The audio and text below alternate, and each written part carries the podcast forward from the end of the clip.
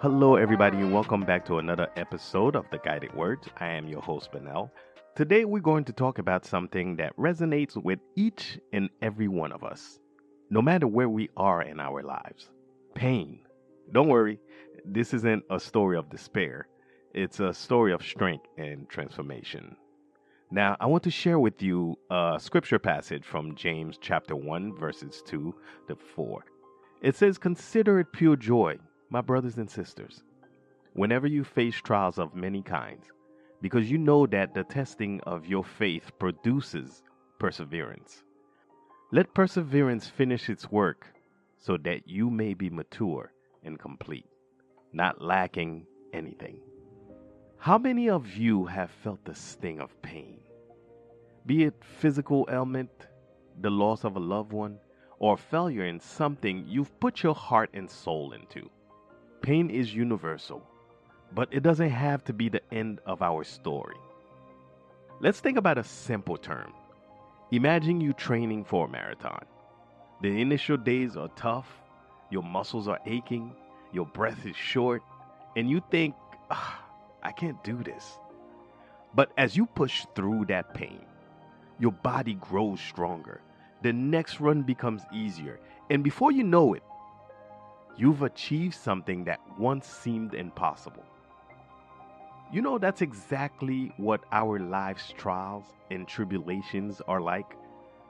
The pain you feel today, that struggle you're enduring, is forging you into a stronger person for tomorrow. It's like a refiner's fire, molding and shaping you into a more resilient, wise, and compassionate individual. Don't shy away from your pain. Embrace it. Learn from it. Let it teach you perseverance, resilience, and faith. Like that marathon, your strength grows with every painful step, every tear, and every moment of doubt. As we conclude today's episode, I want to leave you with this thought. The pain you're going through today is preparing you for a stronger and a better tomorrow. Hold on to that hope and know that you're never alone in this journey. Thank you so much for listening. I am incredibly grateful to have you as part of our Guided Words community, sharing this spiritual journey together. I always believe that wisdom grows when it is shared. So I encourage you, don't keep these guided words to yourself. If you've learned something that touched your heart today, share it with someone else. It might just be the lift they need in their day. And of course, if you've enjoyed this podcast, and want to hear more, I kindly invite you to subscribe. Every day we delve into a new scripture, unlocking its wisdom and applying it to our daily lives. By subscribing, you won't miss a single inspirational journey. Lastly, let's keep the conversation going. We've got a wonderful, diverse community of listeners out there, and I bet there's a wealth of insight you all can share. Jump onto our social media platforms.